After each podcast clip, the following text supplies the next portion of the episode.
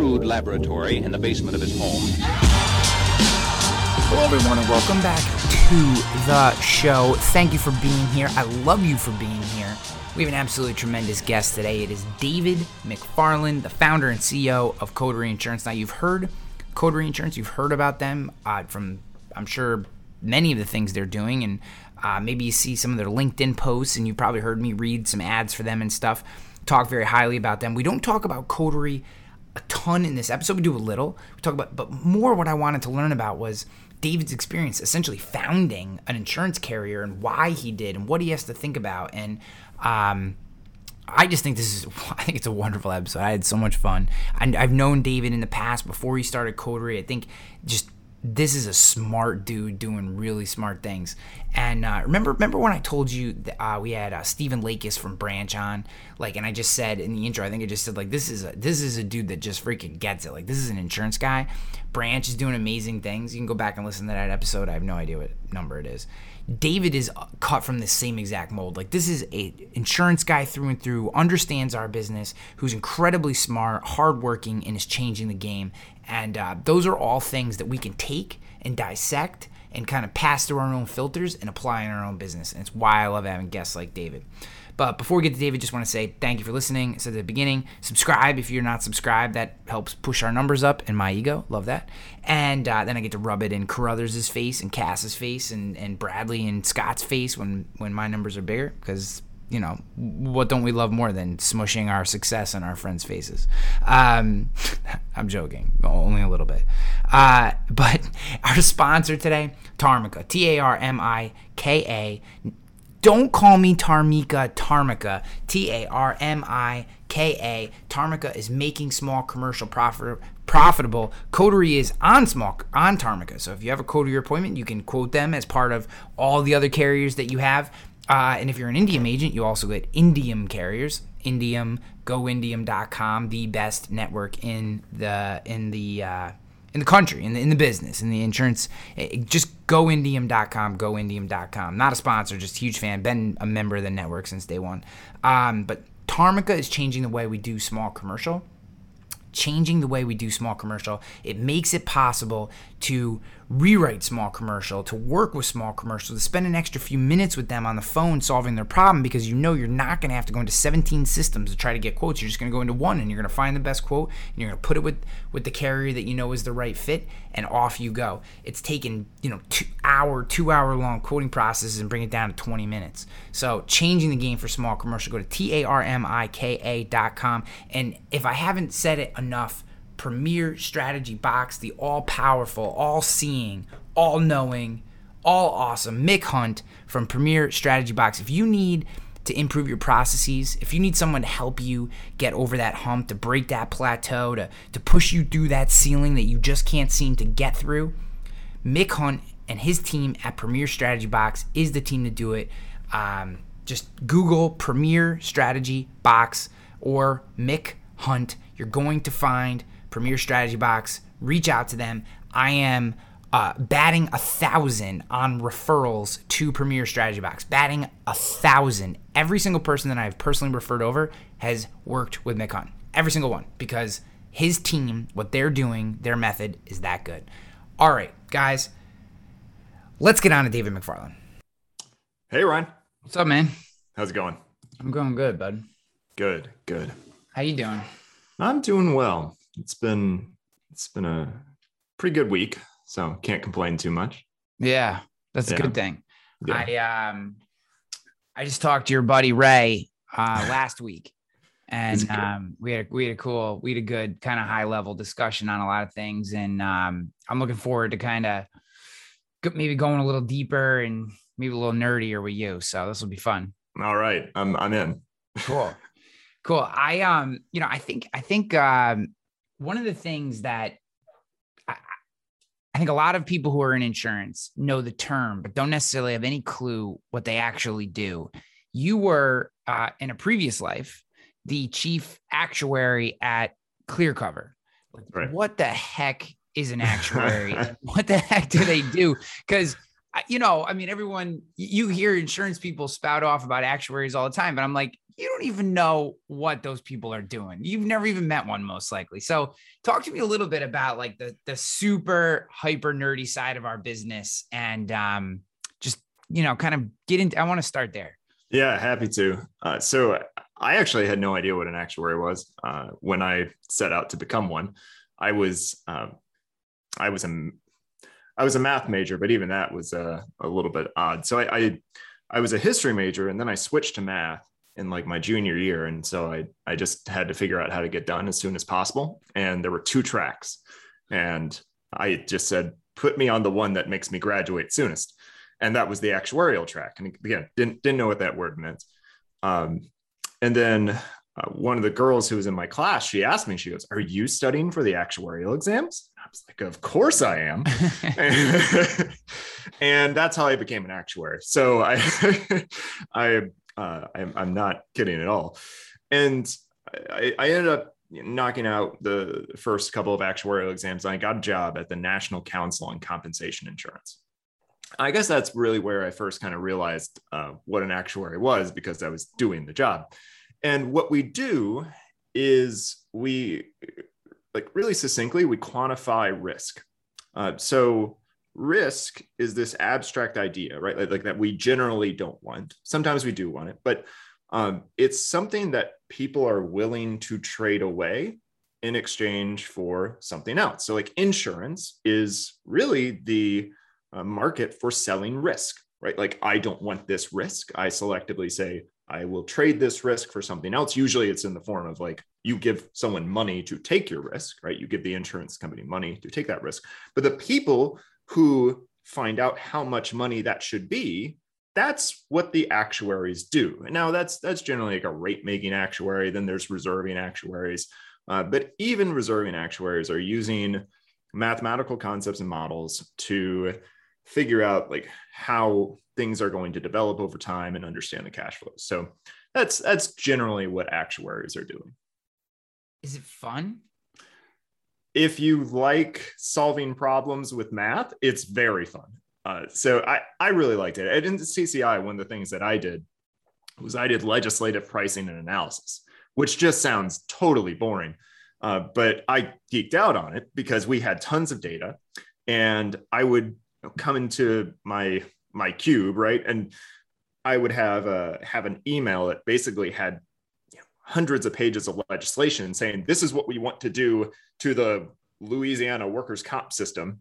Figure out how this is going to impact things. Like literally, you just you literally have to read through, figure out what's changing, and then you pull all of this data, and you just you just have like a real life math problem of how are people in this state and the employers going to be impacted by this change in workers' comp. We're going from employee choice to employer choice, so we're going to increase our uh, compensation rate from 55% to 66 and two thirds. Like all these things, it's it's a really neat, uh, it's a really neat job. Yeah, that's yeah. that's interesting. You know, it's funny you're talking about being a math major. I was also a math major. Nice. I also became a math major by walking into my, you know, counselor's office or whatever in college and was like, what allows me to graduate on time. My, I, I have a feeling my reasons for becoming a math major last minute were different than yours. I was, I was a uh, a failed engineer. My experiment into engineering failed miserably, and I literally walked in and said, "Hey, uh, I don't want to have to come back here for another year, nor can I afford that. So where, how do I course correct and graduate on time?" And they're like, "You have to take like." double courses and but you know they like they basically etched yep. out this path and it was math and that was it that was the only thing i could do and that's how oh, i man. became a math major so you were taking you know like 20 plus hours a semester trying to cram it all in yes yeah also also had a female who was um you know that i didn't mind hanging out with who was taking yeah. math class at the same time that i was like I could do this. Like, what yeah. classes are you taking? I'm going to take, you know, hey, what's on your syllabus this year or whatever. it's funny how we, and, you know, and then that decision like course corrects your life and, and here's how you're making it. You know what I mean? Like, That's out right. of desperation and using the wrong brain and all that kind of stuff. Um, it's amazing how we're know, motivated. It's, it's funny how, um, it, I shouldn't say funny. Our industry is so, um, compartmentalized in many ways, right? You have the sales arm gets so much attention, marketing. You have uh, the manufacturing piece with carriers, and even inside of that, you have underwriting. You have act, you know, the actuarial piece. You have the claims piece, and so much, uh, so many aspects of our business just simply do not interact, do not understand each other, oftentimes have very little respect for each other, um, certainly um, don't always have the best working relationship with each other. Um, you know, having now jumped from being in the actuarial side, one of those kind of compartments, and moving now into the role of founder and CEO of Coterie, having a broader view. Now you kind of see all these pieces. Um, do you find, you know, how do you navigate some of that? How do you get these departments talking to each other? What what are maybe some of the ways that that you've operated inside your business to to I don't know solve what seems to be a, a fairly common problem inside of carriers? One thing that we do, uh, and it's not unique to Coterie, but it, it's I'd say it's more on the software side. Is mm-hmm. uh, we we create cross divisional teams to uh, accomplish certain missions. So if we have a particular uh, objective or key result, we will put together a group of people who are qualified to tackle this thing, and that is that is their job, and they they have to work together. So it's no longer just an actuary in the back room saying this is what we should charge, right? Like actuaries, uh, underwriters, back end engineers, front end engineers, product managers are working together to bring something to fruition. Yeah, and that's uh, that helps in a number of ways. One, it builds camaraderie across the team. Two, it makes an autonomous group of people who you know have the, the full responsibility of carrying this out, so they can they have the decision making authority and they have all the resources they need right there. They don't have to like trek into the other silos and you know open the door and you know, hit the hit the magic buttons so that people will answer them. Like mm-hmm. they can actually work with people in a group that are dedicated to bringing this mission to fruition. And I think what happens is in in the uh, the other world, right? The the legacy insurance world is you have all these silos. People don't want to encroach on anyone else's space, and so you end up just having more and more separation over time to where you actually, when you want to do something new that requires actuarial and underwriting and engineering to get together, um, it, there is no relationship of trust or anything there to, to push something forward. And it's just this kind of uh, general agreement to work together and not harm each other rather than like people getting together and having close ties and relationships. Yeah. I mean, sometimes people are literally physically uh, physically separated by buildings or even cities. You know what I mean? That's you look right. at an organization like Travelers, and not not a knock on them, but they will have entire operations in separate cities from each other for you know just you know acquisitions and over time and it's just yep. the way that it ends up happening and literally you're just you're you're hundreds of miles away thousands of miles in some cases away from someone who you may be interacting with on a day-to-day basis and and i think in a distributed workforce that is going to be more and more common but uh, it does add especially if you haven't built the culture that you've described um, it does add to that kind of siloed compartmentalized nature the other side of it is and, and i'm interested in how you know just this isn't a question that you will necessarily have an answer to, but I'm interested in where, where you what your mind goes. But um, do you think that that territorial, more uh, compartmentalized nature that traditional insurance tend to find themselves in? I don't want to take a shot at them. I don't mean it to mm-hmm. be. Eh, this is all businesses. I'm right. Like I've been here for 10 years. I'm taking care of my family in this job. I need to make sure that I keep this job. I need to protect my fiefdom. I mean, it's kind of a self-preservation thing too. Um, how do you, uh, how do you, as as you as you grow this company, as you guys go from being startup to insurtech, whatever that means, to being you know a major consistent player in the spaces, as I'm sure your goal is.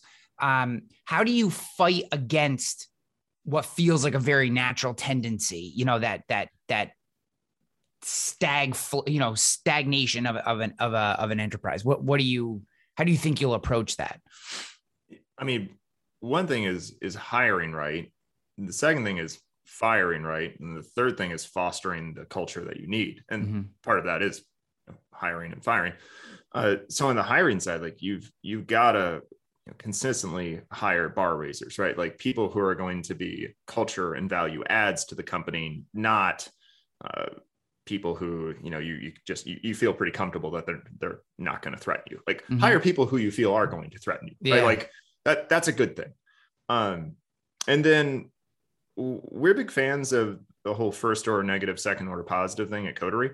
Uh, in other words, like there are some things that are first order positive, second order negative, like uh, which you know, like eating eating cake, right? Like tastes delicious, but may not be the best thing for you long term if you just eat a bunch of cakes and donuts, right? And I, am not bashing on cake, um, but I'm a big donut guy myself. Yeah, I, I mean, no, no judgment.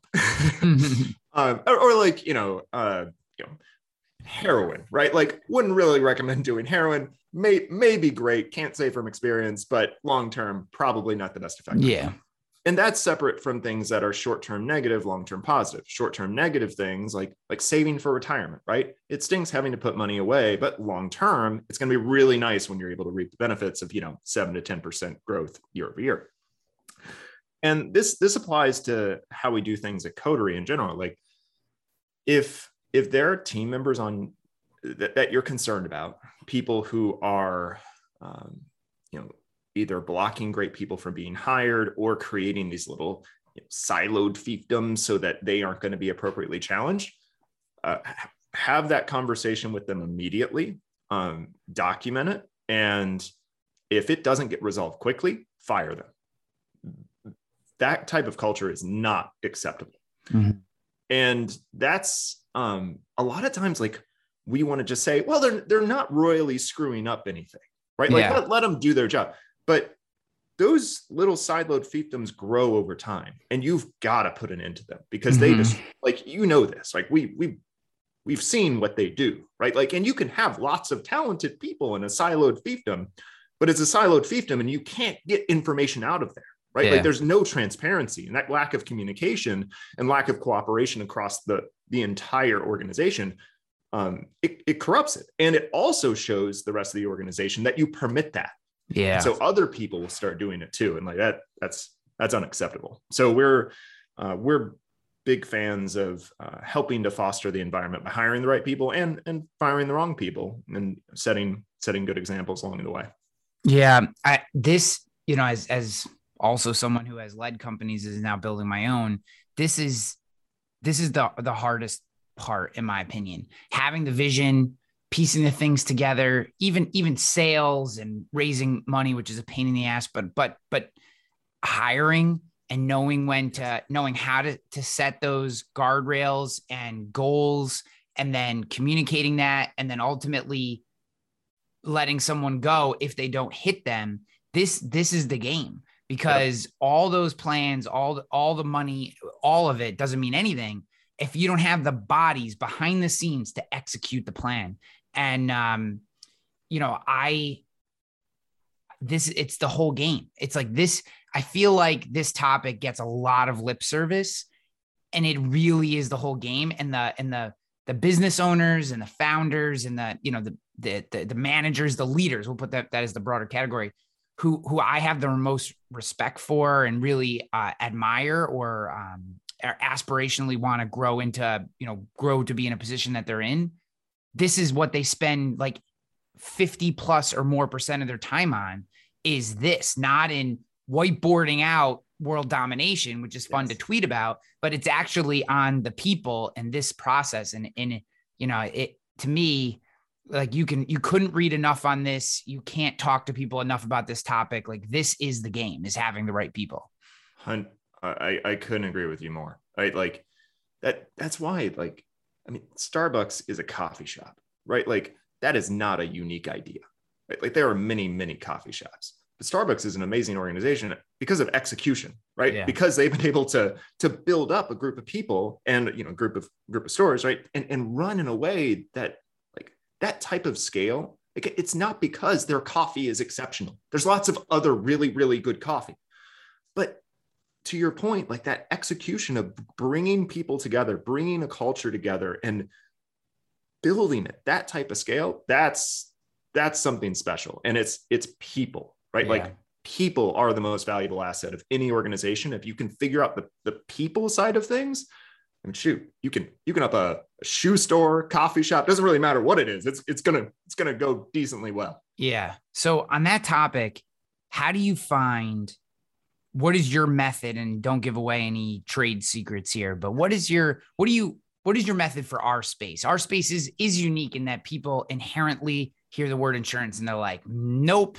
I'm good. Now that's not to say that maybe as you know the the industry evolves and now fintech is starting to mash into insurtech a little bit and there's a there is a lot more talent starting to look at our space but it still feels like the and I and I, I don't want this to be a knock on anyone who's in our space. Obviously, we're both in it, but like there is this lack of just like the most talented people bum rushing. Hey, look at all the opportunity here. So so you do have to search and work to find people who um who who want to really see what we're trying to do. Additionally, I find that um and, and again, a lot of people listening, please don't take this the wrong way. Obviously, I love all you guys, but many of you are corrupted by the traditional way in which insurance has been done and you know like um, you, you look at uh, middle market producers this is a problem that I, that I have had in general um, I got I got very lucky in that the producer I have today or the insurance advisor he he's great but in interviewing people I had to deal with a lot of anyone who was currently licensed uh, they they all had this delusion of being this chest thumping LinkedIn middle market producer who like tweeted about their $500,000 account they just wrote and like, and it's like getting them to think about the way we do business, which is digital. It's, it's, we, we've met two of our like 250 customers. We've met two of them in person. So like, it's a whole different way of doing business and thinking about it. And I know what you guys model as well in, in some aspects. And um, just how do you start to sell the vision? How do you start? How do you sell our industry? And how do you get people? And you can answer these in whatever way you want, but how do you get people to buy into? Hey, I know it has always been done this way. Mm-hmm. We're doing it slightly different, and I need you to kind of forget everything you learned in the past. How do you navigate those things? Uh, that's that's a good question. Um, honestly like transparency and just like genuine passion for what we're doing kind of shines through and uh, at least helps alleviate some of the more logical concerns that they have. yeah. um, like you know when when you see your you know CEO who is you know uh, fellow in the casualty actuarial side he like is from the insurance world knows a little bit about it get you know start nerding out about how tech and data can actually change the space and you know change it from like a 55% expense ratio to a you know 35 or 30% expense ratio side of things and just bind small commercial in ways that no one else can do right? Like that hopefully gets them a little excited in general. Um, yeah. it doesn't answer any of their questions of how we're actually going to do it. And to your point they're just they're just loaded with biases about like, well, this needs to happen, this needs to happen. Like, mm-hmm. and, and, like we we run into this every, I don't want to say every day, but a lot, where you know, the insurance veterans are like, but what about this and this and this and this and this? I'm like, valid concerns. We can figure this out, right? Like, and you yeah. gotta, eh, we're, we are very stuck in our ways of this is how we have always done things. And you kind of have to like have a little bit of a period, especially with the insurance folks, um, of just like breaking that down and easing them into this idea of like, this is a this is a new airplane that we're building yes, we're flying it right now. No, it does not have landing gears or seats or a control mechanism, but it's going to be okay. We're, we're going to, we're going to, we're building it midair. Don't worry. Exactly. Yeah. there's parachutes. Well, there's not parachutes, but it's okay. We, we, we brought can... the parts, maybe, hopefully. Yeah, exactly. Uh, and that's, I, I'll say like that, that's, that's a challenging part to it. And mm. thankfully, uh, I think that same message message really resonates with people who aren't from the insurance space, who are creative and very intelligent and passionate, because they're just like gun ho, like, oh yeah, we can totally do this. And admittedly, like sometimes that creates problems because they'll they'll build things and then it's like, oh, that we you know you may have missed something there. uh, but even so, like this is uh, this is a very agile word, both world, both both agile in terms of the the product development, but it also in terms of just like our ability to move quickly. And you know, we can pretty rapidly fix things with tech, you know, make things right. So it's it's less to worry about. But I guess in the you know the legacy insurance space, you don't have that, right? Any type of change is going to be yeah a year in the making. So you have to kind of make sure everything gets right right yeah away. it, it is uh you know i know some people sometimes i like i like to be fair to because one i think that the issue always comes down to me what i'm looking for when i talk to somebody is uh, is you have to have a respect for how we got here Absolutely. but a curiosity as to how we get how we move forward right or you know whether right. curiosity is exactly the right word or not but but that's kind of the idea is like the, the the companies that I've seen get smashed up against the rocks have been the ones that have had a complete lack of respect for how we got here. That like if you can't honestly look at our ecosystem and say insurance isn't actually broken now, Yep. ripe for invention, ripe Yes. for innovation. Uh, there is absolutely all these gaps in the market that can that can be filled and should be filled, and and and and that's incredibly exciting Yep. but it's not actually broken. When a house No. burns down, someone comes in with a check and goes, "Here, rebuild your house." You know, as long as you're properly covered. Like, and right. and, and and that to me is just lost so often on pure technologists. Yep. And then you know, to your side, that other end of that spectrum, the pure traditionalists, Yeah. they look at the world and just tell you every reason why the things that you or even I are doing just cannot happen, impossible. Um, you know, we're in the middle of raising money, and um, you know, we're operating off of a off of a, a 25% EBITDA percentage is what our projections are based off of. And some people look at it, it's just funny. The people that see where we're going don't even question it. The people that come from a more traditional side are like, you're going to need to have a hundred person call center and da da da da da. And there's no way. And the human cost and the mark. And I'm just like, and they just can't, you know what I mean? It's, and it's just funny how those two perspectives mash up against each other. But when you find someone who operates in between those two things, who kind of has that respect for where we came from, but sees where we're going, man, that those are man, as, as many of those individuals as you can stack up inside your organization, I think is they're they're as valuable as their weight in gold. I mean, it's just it's unbelievable. Hundred percent. I mean, that's one of the reasons why we we hire on humility, right? Like we hire on four things: uh, integrity, intelligence, passion, and humility. And humility elevates all the other th- three. And the the one sentence way that we describe it is we're we're smart, passionate people who do the right thing, and we're we're, we're not going to brag about it.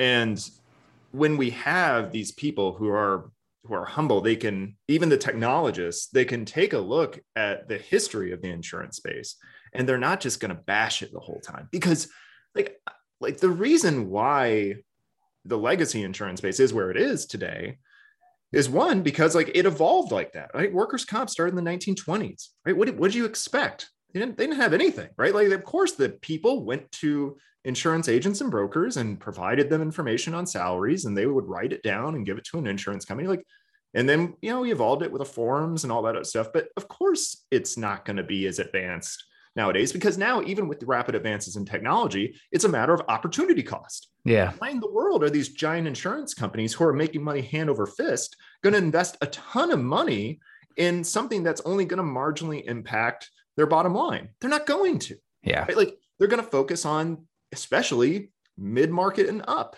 that's where they're making tons of money just just from a large carrier perspective right it's it- you're raising money right like growth equity funds that have you know 350 million and up under management funds under management aren't going to invest in series seed companies right Yeah. like they're going to invest in series b series c they're going to write a 50 million dollar check because if they write a 3 million dollar check it's not going to move their bottom line even if it's an amazing series Yeah. c company right and it's the same thing like the hartford travelers liberty mutual why in the world are they going to invest in this tiny little sliver of the market when they're you know pulling in over 10 to 15 billion dollars of tam Yeah. they're not going to do it it you know um so we're both uh, both of our companies are partners with with Tarmika in, in different in different Yep. ways and um you know to to your this is to your point when you next time everyone who's listening the next time uh, a commercial lines rep walks into your office ask them if they've heard of tarmika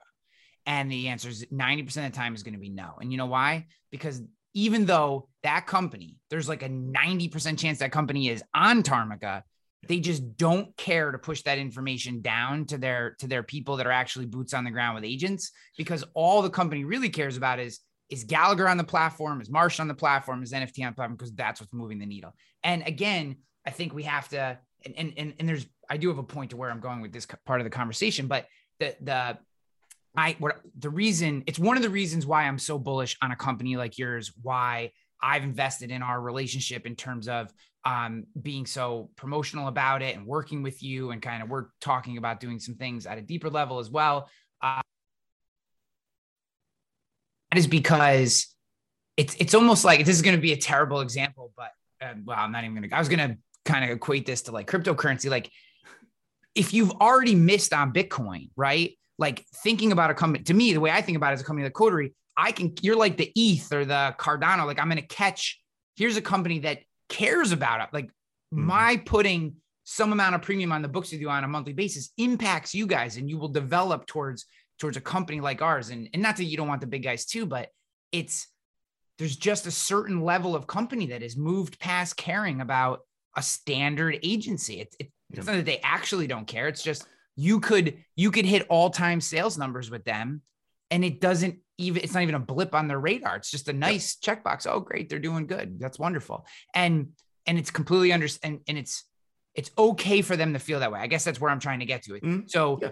recalibrating um, we have to think about our own agencies and our own businesses mm. and coming back to coterie in particular like what are you doing different like mm. that's that's a question i get a lot like people will say to me like hanley ah, oh, you know just wait give them three years and they'll blow up and their rates will triple and you know none of this stuff ever works and insurtech this and insurtech that and you know i just said to them i said guys you know i know a lot of the people in there and you know, not that I know all the nitty gritty details, but the people inside that business are doing things differently. Like I know that. And that's why I've spent time and really gotten to know you and, and we're working mm-hmm. on implementing you deeper in our agency. So what is different about Coterie? Like how do you how how do you respond to that agent who sits there and is like, ah, just give them three years and you know it'll all blow up because that's what happens with every insurtech carrier.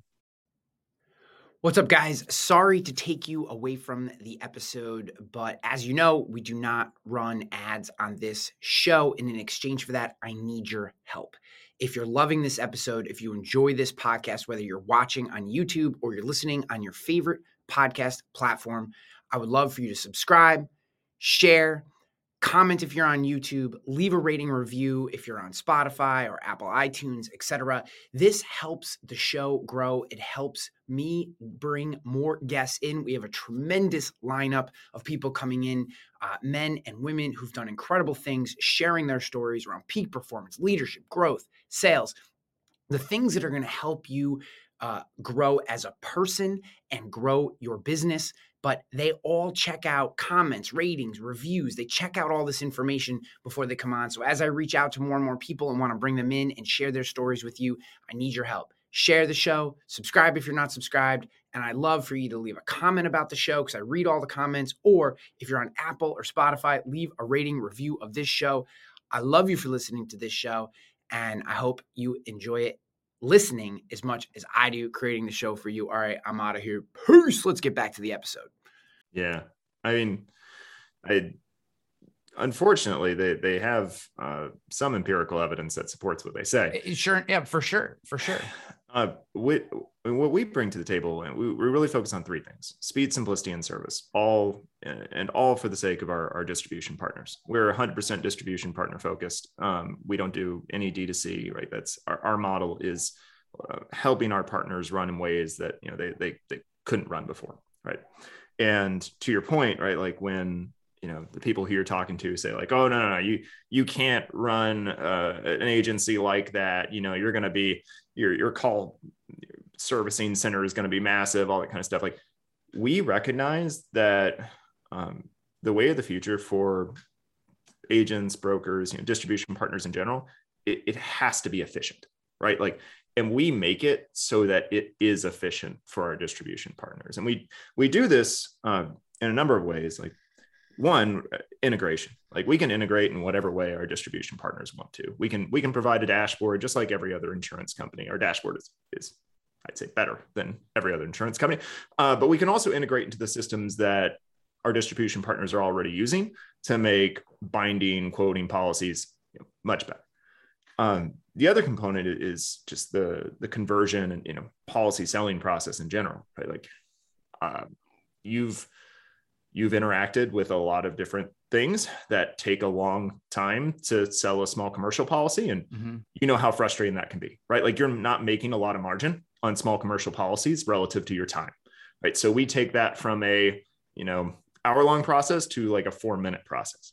And we are also in the process of utilizing even more data to where you'll be able to bind those policies in in no time. And i'm not talking just like a nice quote. I'm saying you can bind the policy yep. right there without talking to any human uh, and that that's a that's a pretty big component. So that's that's the speed component, and um, in addition to all this, like the servicing part, right? Like we're we're helping our our distribution partners service the customer post bind. Obviously, that helps you a lot, right? You need to be able to run your business in such a way where you're not answering calls and sending out COIs all the time, and uh, all of this just makes it so that our partners can run at expense ratios and and really like focus on what they're good at right? Which is you know, coverage recommendations and building relationships, right? Like get, getting the business in the door. We handle the data, the servicing, all the other stuff that's that's in the background. And we do this because one, we control the insurance product, and two, we control the tech product. And most of the time, like you have uh, other insurtechs who either don't control the insurance product, meaning they're just API into someone else, and that that is a fine business model. That that's that's a great business model. But what we want to deliver is a, a product, both a tech product and insurance product that's going to enable our insurance partners, or sorry, our distribution partners to run in ways that they just couldn't do before. And the other side of it is the tech product. Like the reason why we can integrate and we can move fast on Rady and have API calls that are done in, you know, less than a second is because we built the tech product, right? We're not relying on Duck Creek or Guidewire, which are fantastic for you know other players who are doing something more traditional, but it it, it didn't meet our standards in terms of how we needed to. Yeah, fantastic is a stretch. It's fantastic. Maybe maybe, maybe a little bit of a stretch. uh, but we uh, uh, those things really uh, help our our partners um, operate in the way that they need to because I mean, small commercial isn't broken. Um, but it doesn't make a lot of sense for the distribution partner like yeah. and how how things are how things are operating today. And certainly in the way that it's traditionally distributed. Exactly exactly. And we can help we can help the Tarmikas the breezes the uh, the rogue risks right? The our the people who are servicing brokers and agents the people who are brokers and agents uh, you know everyone in the mix run in ways that you know, they just yeah. couldn't run before yeah. I just, you know, I give everyone just a, a quick use case. So we, um, one of the things that we've started doing because we get such a, uh, and I've talked a little bit about this on the show before. Our biggest challenge at Rogue is the breadth of um, types of risks that we get right mm-hmm. so we've we've defined our niche not as a specific vertical but as a way in which we we acquire business, which is through inbound traffic and referral partners. Yep. And you know, most referral partners don't just streamline you. It's not like doing a mortgage. It's not like the home mortgage thing. You know, everyone is a homeowner's possible. That's sweet and easy. But with this, it's one day it's a contractor, one day it's a Bob, one day it's a crypto miner, and you have to be able to accommodate that. So, what we've started doing is when we get mainline stuff or stuff, especially when we get someone who we can tell is more digitally focused and we have some ways that we're starting to do that, we will just send over uh, like a shortened version of our coterie link and people will just go through and bind the policy themselves. Yeah. Uh, we did that wrong a couple times at first. Um, and we had to, um, like we did, we didn't tag it as us. So, uh, you know, but, but Ray, Ray's the man, he helped us get through yeah. that. But um, but now, but that what that does is it says this person has a problem. They need to get a GL policy today, right? And and granted, if that person has something more complex, we'll work them through the same process, just maybe over the phone. But like if they can do it themselves and write that $500 GL policy themselves, well, now we have a customer who we can now service, add value to, and potentially cross sell over time. And yep. they got the policy they needed in like, like you said, like four minutes. Exactly. And and my team didn't have to pick up the phone. They yep. just, hey, we see what you're doing. The best way to get this squared is to go right to this link, put your information in. You're going to get the best quote in the market. This is the policy you need. Bam. And they just do it. And right. that to me, like, that's not going to solve every problem that you have in small business, no. but it does solve a very specific problem. And it's a feature like that that I look at and I say, like, this is the kind of thing that as agents and as distribution partners in general, we tend to fight because we feel like if I don't talk to them on the phone, that they don't think that I added any value. Mm-hmm. Well, you know, you know what that person thinks in their head actually is, oh my gosh, I contacted this company, Rogue Risk. They solved my problem here. Yes. That's what they think. Now it's on us to continue to communicate and nurture that relationship, but there's no loss of relationship or value connection because they reached out to us, we provided them with a solution, and now they have what they need to move forward with their business. That's the value.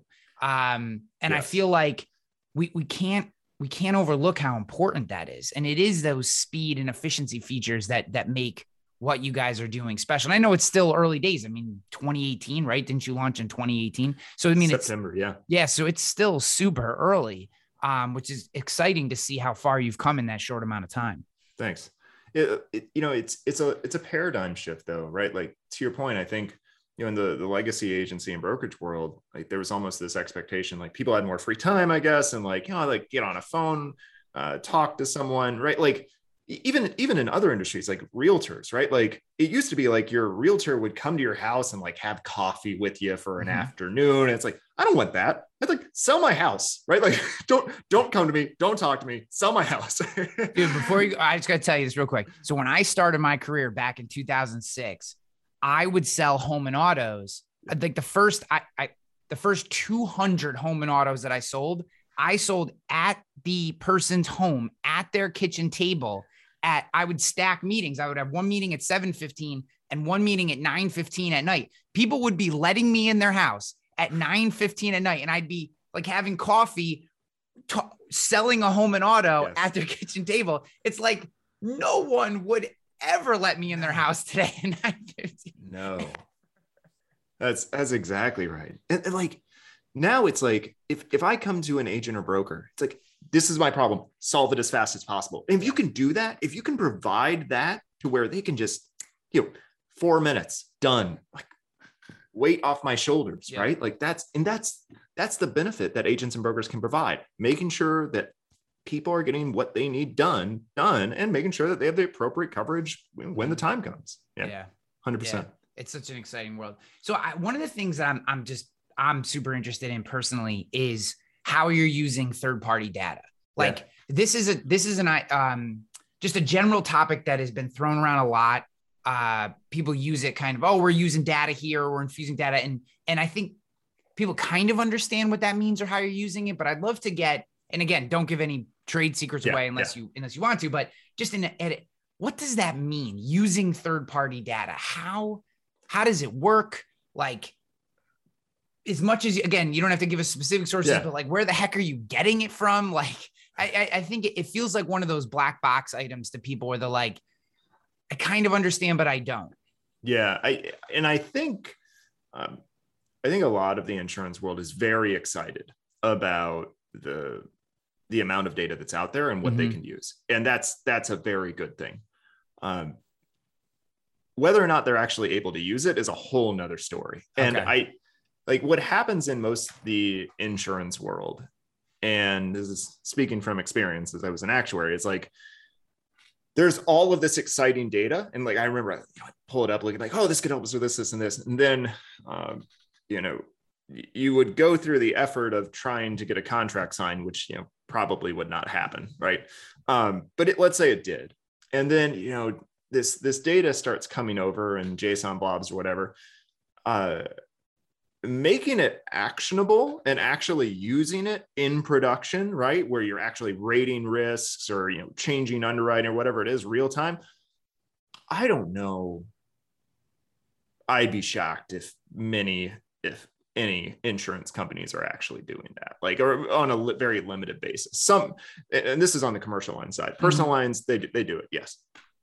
Um, commercial lines, it's it's difficult, and uh, a lot of it is you know because of the systems that they use, right? Like Guidewire, Duck Creek, you know, they they have a backlog of information that they can ingest and apply to the rating engines that they provide, right? Their rating engines are built in such a way like it, it can't just take in any JSON blob that comes through, right? It's got to be mapped to fields and we got to use it here and put it in. And that means you have to pay your Guidewire consultants lots of money to implement that. Now, Guidewire just acquired HazardHub, so I'm sure there's going to be nice implementations there on the property side. Fantastic. Yeah. Great, great for them. Um, but still that like what if you find all kinds of other data from accounting systems or financials or mm-hmm. um, or just scraping the internet right? You're not going to be able to just screen scrape for a while and then pull that data in and apply it through your guidewire system. It's just unless you tell them to put it on the backlog for the next three years. Yeah. And what we're able to do because we we built out the insurance products and we built out the system to do it is actually apply it. And that's that's exciting. Uh, and we do it in a, in a number of ways. And we, and we really do it with the focus on that speed and simplicity, right? Like we, we want, we want the agent and broker to be focused on, again, relationships and coverage. Let us handle the data side of things, right? Like you, I shouldn't be asking you how far away that business is from a fire hydrant. Amen, brother. Amen. That is like that might be chiseled on my tombstone. It's like, don't can ask me how far away this is from a fire hydrant.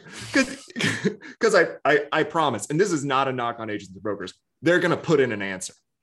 And yeah, that answer 500 is not, feet. Exactly. Every business in the world is 500, 500 feet from a hydrant. This That's is right. like the the when was the last time your plumbing was updated? Like That's when right. I see this, I feel like this is like I feel like this is like the insurance gods messing with us. I'm like, who is going to put outside of 10 years? Would you be stupid? You're going to have the risk declined. Like they're just going to go, oh, hmm. decline, not updated. You're like, you'd That's have right. to be a moron not to just put 2015 or, you know, five years from today. Like you'd have to be a moron not to do That's that. right. That's right. And it's, it's, it is, I mean, like, what do you expect insurance companies? Right? Like, of course this is going to happen. like, why are you asking these nonsensical questions for a, a premium that's like less than five thousand dollars, or yeah, even yeah. even more than that. Like, what? Yeah. I, I just I'm I'm kind of shocked at that, um, and especially when the data's there. Yeah. And, and so like again, our focus is on that speed and simplicity side, and the fact that we're able to get this information, make it easier for the agent, broker, and the policyholder, right? Um, and then not only do that at new business, but understand it and audit it throughout the life cycle of the insured to help out our partners to help out our distribution partners and like hey by the way um you know your this risk went from a zero employee count to a non-zero employee count. You should probably upsell them to workers comp right? Like and yeah. just just small hey they changed from a personal address to a business address. Make sure that they have property coverage now. And like that just makes your job so much yes. easier because we're able to pull data on this and just be like hey just just a heads up. Yeah. I, I, this so this is the part I have a whole bunch more questions on this topic, but this is the thing that I think people are missing is I, I think everyone goes right to so so a couple questions that I wrote down were like, how do you determine which data helps with the underwriting process, which doesn't? Do you have a process for like testing stuff blind to say, oh, yeah. okay, you know, you're not actually using it in rating, but you're saying, okay, mm-hmm. ultimately this doesn't have a factor, this does yep. have a factor. I'm, I'm interested in that. But like just gre- just being greedy, being greedy and selfish, right? If we're using this stuff properly, it helps us cross sell. It helps us sell more policies. It helps us round out accounts better. It helps us increase the premium on accounts because you all of a sudden you found out that they put an addition on a building because they had to go get workers permits that you would have had no freaking clue until renewal and maybe they wouldn't have answered it right or they would have forgotten but because we can pull permit data we can see that holy crap they put a hundred thousand dollar addition on this and those are yep. these are the places where like i look at it and again to your point on on humility, I, I don't know that I would ever be uh, classified as humble per se, but I do. I am completely willing, and I think more retail distribution side partners, which is what Rogue is, what our role is in the market, and what our role is not We are Mhm. not the manufacturers. We Yes. are not. We are not the regulators. We are That's not right. the compliance departments. We are not the data engineers. We are distribution. That's what we are. And if that doesn't mean we can't be good stewards of our of our accounts, it doesn't mean we shouldn't care about coverage and protection. We absolutely should. That's part of that role. But to then become underwriters and to become all this no, that's not our job. Like use the tools at your disposal to do the thing that you were meant to do. That's right. And um yeah, man, I I just it, I think this is so lost on people what is actually possible and the flags and the triggers that can come off of this information if if it's coming from a good source. Yeah, that's exactly right. I, I think that distinction, and that's why we call ourselves, we are an insurance manufacturer and servicer. Yeah. And we we we hook into distribution. We Mhm. want to make our distribution partners successful. And having that distinction, right? Like your job should not be data collection. Mhm. That's that's what we do. And Yep. we do it to make you more successful because let's let's be frank, like when you are successful, we are successful, Yeah, yeah, right? yeah. And, and the customer is successful, right? Like we we want the policyholders to feel to, to feel like the the distribution side their agent and broker is is the hero and they're taking care of them because that helps our retention too right they stay with you you stay with us we make your life easier it's it's a virtuous cycle right like and that's that's what we bring to the table Yeah, it's awesome. It's awesome. So, so I, I am interested. Just going back to the to the one question that I teased was like, um, do you have a process for? I'm sure you do. Mhm. Uh, of like, you know, because because this is another thing that I get from some people who maybe know a little bit about data is they'll go, well, yeah, but all that that you still have to ask for the same things. It's all the same underwriting. You know, all this kind of stuff. Uh, take is like, are you testing? Different things from the standard actuarial models? Like, are you testing like, you know, if the owner has red hair, you know, all this, you know, does that, and you know, and it comes, oh no, it has no impact. Or yeah, red haired people are crazy as shit. The, you know, they get into more accidents. You know, is is like, um, is is are you testing those things to see if you can find hidden gems, or is it? Do you kind of have a model set and you're working that model and that's what it is? Uh, so i mean we you know we have our base model Mhm. and uh, we've layered on some things on top of that that uh, we you know we've tested and that that that proved itself out pretty well uh, and then there's a whole swath of things that we're testing throughout. And one, Yeah. we're testing it for credibility, right? Making sure that, hey, this is something that people can validate that the data that we're collecting is accurate, right? So make, making sure that it's veritable, truthy data. Uh, but then also understanding of how impactful that data is, right? And uh, of course, like eh, assuming it's not unfairly discriminatory, right? Like Yep. in, in accordance with actuarial standards of Yeah, yeah, for sure. Um, and we've, um, I think there's a there's a lot of things that we use today that you know, like to your point, like plumbing being updated, right? Like people are putting in 500 feet every time, right? Like I mean, uh, that's fire hydrant, but like Yeah. less than 10 years every single time, right? Same thing with distance to fire hydrant, 500 feet every single time. That's a useless field most of the time if you're asking it to someone just fill it in, right? I don't care if it's the policyholder or the agent and broker. No one's going to put in the actual information. They're not going to go outside and measure how far away there is. Um, and that's so, so why keep asking, right? What are what are some other things that we can say are more correlated with the the prop the expected property losses, right? That we can actually measure and are going to give us more lift on that. And if you know, bonus, if if we can actually use data and not have to ask the person, all the better, right? Yeah. and so we we do that um, constantly like Yeah. constantly looking at new sources of data understanding you know how how this is impacting the customer and if if, it if it's you know truly accurate so yeah we we do that a good bit Um, I want to be respectful of your time because I know you're a busy dude. You're running a, a new insurtech carrier manufacturing plant empire. Um, uh, where do you see small business insurance going? What excites you about the small business insurance market? Obviously, it's where Rogue is dedicated. It's what we do every day. Everything we build towards is helping serve it. And and again, another reason why uh, I'm excited about what you guys are doing is because this is your segment. This is what you focus on.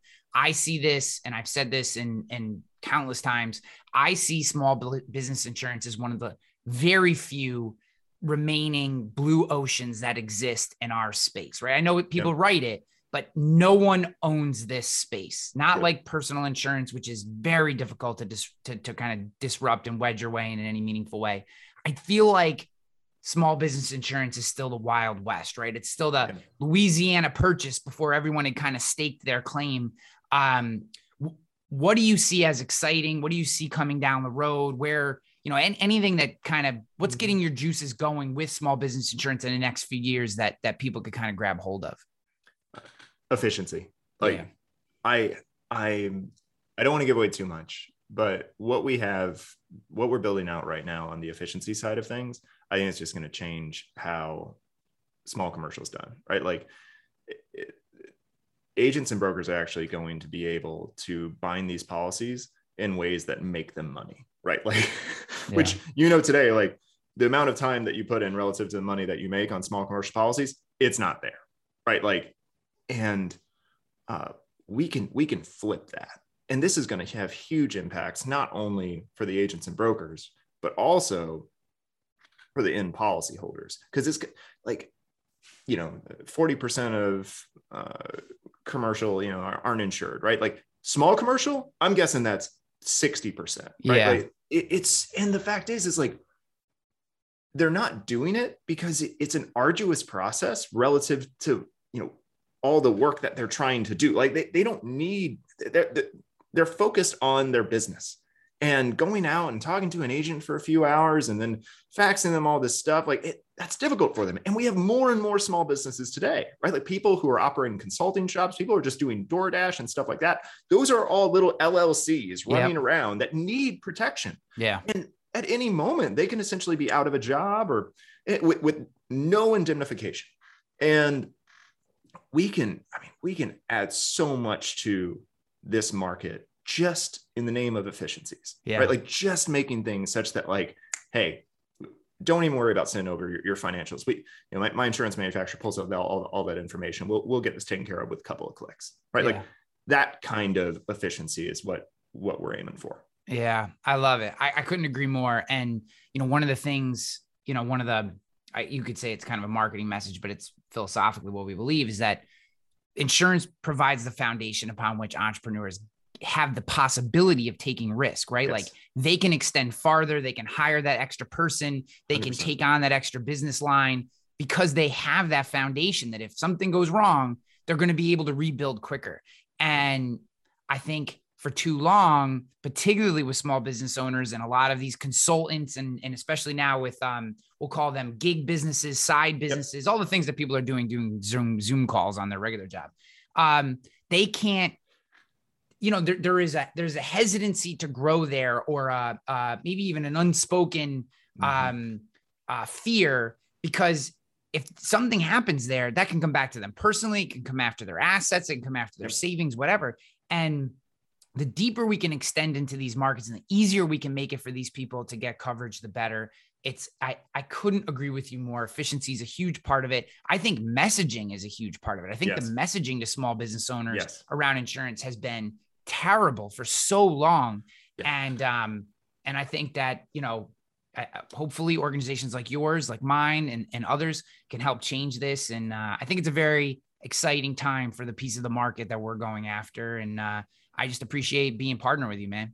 I, agreed. It, has been great partnering together on this. I, you know, I love just like what you're building and you know you, you, understand it right like the the focus on making these things efficient because it's going to not only benefit you as a as an agent broker, right, but also it's going to benefit the end policy holder, right? You're you're providing the actual service that they need, right? Solutions and coverage, right? Yeah. Not not just you know an hour long coffee that's going to make them more stressed because they have all these other things to do.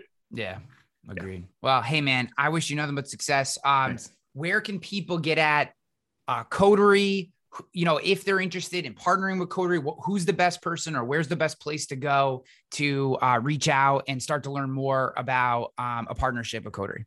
Yeah, so coterieinsurance.com. Uh, that's the the first place to go. There's a partnership page. There's an agent resources page.